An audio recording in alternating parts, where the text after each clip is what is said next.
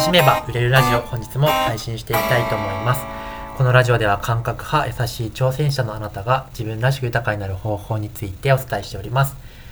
えー今日もようこさんと配信していきます。ようこさん今日のテーマをお願いします。はい。えっと、前回のラジオで、はい。あの興味のない人に興味を持ってもらうためにう、ん。まあ、最初問題提起をしたり、はい。まあ、ビフォーアフターをこう、あの、掲げて、えーまあ、こういう人がこうなったよっていう効果をちょっとこう、なんか、うん、見せて、で、そこから興味関心引くっていうのがあったんですけど、はい。なんか私ここがすごいね、いつもイメージがはい。なんかしにくいなと思っちゃうんですね。なるほど、まあそうこういう悩み持ってる人に、まあ、これを届けますっていうのを、うん。ね、こう考えて掘り起こすっていうことをやるにしても、はい。なんかその子の全てを分かり得ないみたいな感じだったりはあ、はあはなんかいろんな人いろんなケースがあるよなって言ってなんかこうイメージが散漫になるんですよね。あはあはだここをなんか取っかかりなんか下手くそな人のために取っかかりこういう視点を持つとあはい。もうちょい楽かもよみたいなヒントがあったら教えてほしいな興味を持ってもらうため興味づけをどうしたらこうなんか効果的にできるかみたいな話ですけど、えっと、まず今そのいろんな人がいるのを考えるとって話があったのでまあ,、はい。あの前提をお伝えすると一人にイメージするのがすごい重要でそのえっ、と、この人は興味持つだろうけど、あの人は興味持たないだろうな、みたいなのって絶対あるじゃないですか。はい。なので、あの、他の人は興味持たないだろうなを無視するんですよ。はいはいえーだから、洋子さんに今例えば伝えてるとしたら、洋子さんが興味が持てれば OK みたいな感じで、うん。と、今回記事とか配信をするときに、この人、うん。お前振り向けっていう人を一人決めて、その人にめがけて書けば一旦 OK みたいな。のがまずありますよね。はいはいはいはい。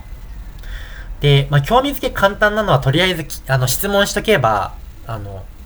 まあ、上手い下手っていうのは置いといて、とりあえず質問しておけば、なんだろうなっていうふうに、まあ、人間の思考はとりあえず聞かれたら考えるようになってるので、はい。まあ、とりあえず質問から始めてみようみたいな感じで、最初はうん、まあ、いいかもしれないですね。んそれは例えばライブ配信とかしてるときに、えうん。今日皆さんはどんなことが知りたくて集まってくださいましたか？みたいなのを投げるとかそういうことえですか？ーと、テーマが、うん例えば昨日だったら、感覚派が、えー、感覚派が、うん。えっ、と、ビジネスで反映する秘訣みたいなやつか。だったんですけど、うーん、まあそうですね。最初はやっぱりライブ配信、うん、感覚派、自分が伝えたい人たちが、うん。まあどういう風に言ったら聞きたくなるかみたいな話ですけど、やっぱりうん。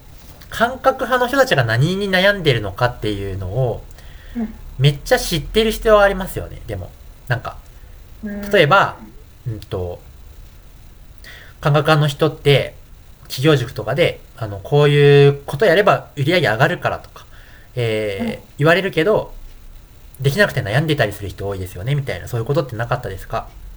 みたいなことっていうのは、相手はこういうことで悩んでるよね、みたいなことを分かってないと言えないみたいな感じだったりとか、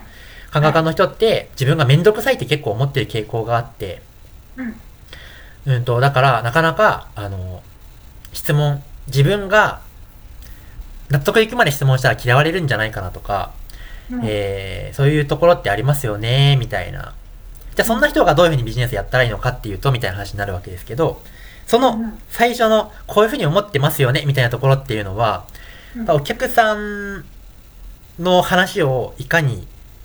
情報収集できるかみたいなところがかかってくるみたいなところではあるんですけど、はい。うーん、でも最初はあんまり情報ないとしたら、まあ過去の自分を思い出すみたいな、過去のあの時の自分ってどうだったかなみたいなうんことから、まあ引っ張ってきたりとか、はい。うん、する感じですかね。うん。なんか今聞きながら思ったのが、うん。その、なんかキャラクターを描くっていうのがめっちゃ大事かなっていうのが思って、はい。そのお客さんの悩みにフォーカスしようってなると、あの、うん背景が全くないところで悩みってなるから、なんか上辺、上辺でなんかこうかなみたいな感じになるんだけど、うん。あじゃあなんか例えばのび太くんだとしたらみたいな感じではい。考えたら、うん。ななんか学校でで勉強できなくってみんなからいじめられてて気も弱くて、うんみたいな なんかそういう感じでこの人って見てたらあのび太くんはきっとこういう悩み持ってるかもなみたいな。なんかはい背景全部を一回なんか、うーん。あの描いてみて立体化させるとうん。出てきやすくああ、なるほほど、なるほど。ど、それはまさにそうで、うん、うーんと、最初は悩みっていうよりかは、どの場面で何感じてるのかなっていう風に考えるのはすごい大事で、朝起きてまず何を考えるのかな、はい、誰に会って、その誰、その人と会ってる時何を感じてるのかなとか、うん。え出社する時、電車乗ってる時って何を感じてるのかな？うん。ご飯何食べるのかな？そのご飯食べたら何感じるのかみたいな感じで、うん。その人の頭の中に入って、その人を観察するみたいな感じで、うん。んそういう捉え方をしていった時の中で、なんか、あ、ここは特に共感得られそうだな、みたいなポイントを抽出して、まあ、そのライブ配信だったら、あの、お伝えするみたいな感じだったりするので、どれだけそのお客さん像がイメージできてるのかみたいなのは結構大事になってきますね。はい、あの一個ね聞きたいんですけど今この共感を得られるだろうなっていうところを抽出してってはい。いう、この共感を得られるところっていうのは具体的にどういう感じですか？なるほど。うーんと、本人が語っていることって絶対共感するに決まってるじゃないですか。うんうんだから、うんと、なんだろうな。まあ、ヨコさんがうん、翔太塾の中で、なんか私は誰にも分かってもらえると思ってなかったみたいな、あの、シェアがたどっかであったと思うんですけど、はいはいなんかそれを聞いたら、あ、感覚家である陽子さんはそういうことを感じていたんだなっていう情報があるじゃないですか。はいだから、うんと、感覚家の人ってすごい多感だから、その、誰にも自分のことって分かってもらえないんじゃないかなっていうふうに結構そのうん。思ってたりするんですよねっていう時っていうのは自分がそれを考えたというよりかは陽子さんがそれ喋ってたなっていう情報をもとに自分がその喋っそれを自分が喋ってただけなんですよね。そういう意味でその相手とどれだけそのリアルにコミュニケーションして何を言ってたかな何を喋ってたかなみたいなことを、うんえー記憶しておくとそれがストックになって、うんあのそういう時に使えたりする。なるほどえじゃあ今今まあ翔太さんが私が言ってたことをお礼に挙げてくださったんですけどうん。この共感を得られるとこっていうのはなんとなく聞いてて自分の中で、まあ、引っかかるっていうかなんかあそうなんだってなんかこうキャッチした部分みたいなことでいいのかな？あってうんあってなんか思った部分？そうだな共感。あ、き、そうですね。シミュレーションするのは共感するだろうな。なんか結局、あれですね。うんと、共感する。感情が深く動く部分って感じですかね。言い方を変えると。あのそこ、すごく苦しかったよね。みたいな。あ、うんこの瞬間すごい辛かっただろうな。とか、あ、この瞬間すごく嬉しかったんだろうな。とか、うんその感情の振れ幅が大きいところって、まあ、うん本人の記憶に残っているだろうし、言われたらグッとくるじゃないですか。はいはいそこはどこかっていうところをキャッチするって感じですかね。はいはいはいあすっごいわかりますうんうん。しかも今それをあの言ってもらったことで今あ翔太さんそこ覚えてたんだってなんか思った時に、うんうん。えっとまあ翔太さんの中であきっとこれはこうだろうなって思ったっていうふうにこう想像してくれてたんだとか翔太さんの中で感情が動いてくれてたんだってのをなんか今聞いた時ちょっと泣きそうになりました。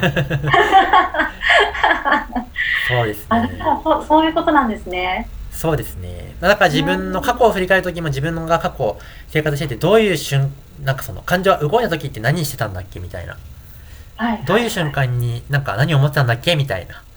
例えばなんか自分だったら路上主人の時って、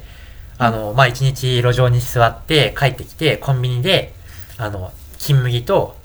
うん。あの、唐揚げ棒を買って、月を見ながら、今日も頑張ったな、みたいな。ふうに思って、なんかその、明日、これいつまで続けてられんのかな、みたいに思っていた、みたいなことって、なんかその、経験してないけど、その、これを喋ると、なんか、あ、そういう気持ちだったんだな、みたいなことを、いや、結構なんか、伝わるな、みたいなことを過去に喋っ、人に喋って、相手のリアクションが、なんか、うん。あ、そういう感じだったんだ、みたいな、その割と反応が良かったな、みたいなことを覚えているから、まあそういうことたまにその文章の中に入れたりとかすることがあるんですけど、まあ、常にそのコミュニケーションしながら相手の反応とか相手のリアクションとか感情の動きみたいなものをうん。ずっとなんかストックしているみたいな、アンテナ立ててうんストックしてるみたいな、特にお客さん、自分のお客さんとか自分のお客さんの層に近い人の話はそういう目線で聞いてるみたいなのはありますね。ああ、なるほどですね。あ、すごい。なんか、あのーうん。なんかすごいイメージできたというかう、んうん。うん、例えばその反応がいい記事とか、うん。なんかこうお客さんに伝えて反応が良かったことっていうのを、まあ、なんか自分の中での成功パターンとして、あの、どんどん使っていこうよっていうの一つあるじゃないですか。うんうんうんうんで、それそのまま聞いてたら、その反応がいいってどういうことなんだろうみたいな。あで、例えばまあなんか投稿したやつにいいねが多かったらいいのかなとか、なんかわかんないんですよね。ーだけど、あ今みたいになんか聞くと、あーってなんか相手の中にその情景が浮かんで、ーうん相手の心が動いた瞬間、うんうんうんうんうん、なんだろうなって、なんかその、なんせ感情なんだろうなってうんうんうんうん思って、うんうん、反応がいいっていうのは。で、はいはいなんか今わかりましたね。なんか、よかったです。はい、ちょっと理解が深まりました。はあ、なるほど。まあ、反応がいいっていうのって、まあ、ちょっと種類があるんですけどね。はいはい。その発信でどど何を反応がいいとするのかみたいなのは種類があるんですけど、うんうん。これって興味あるんですかね？あります、めっちゃありますけど。なるほど。じゃあまた。またお伝えしようと思います。やったじゃあ今日はそんな感じで終わりますが、また、えー配信していきたいと思います。また聞きたいなと思われた方はフォローいただけたらとっても嬉しいです。では次の音声でまたお会いしましょう。バイバーイ。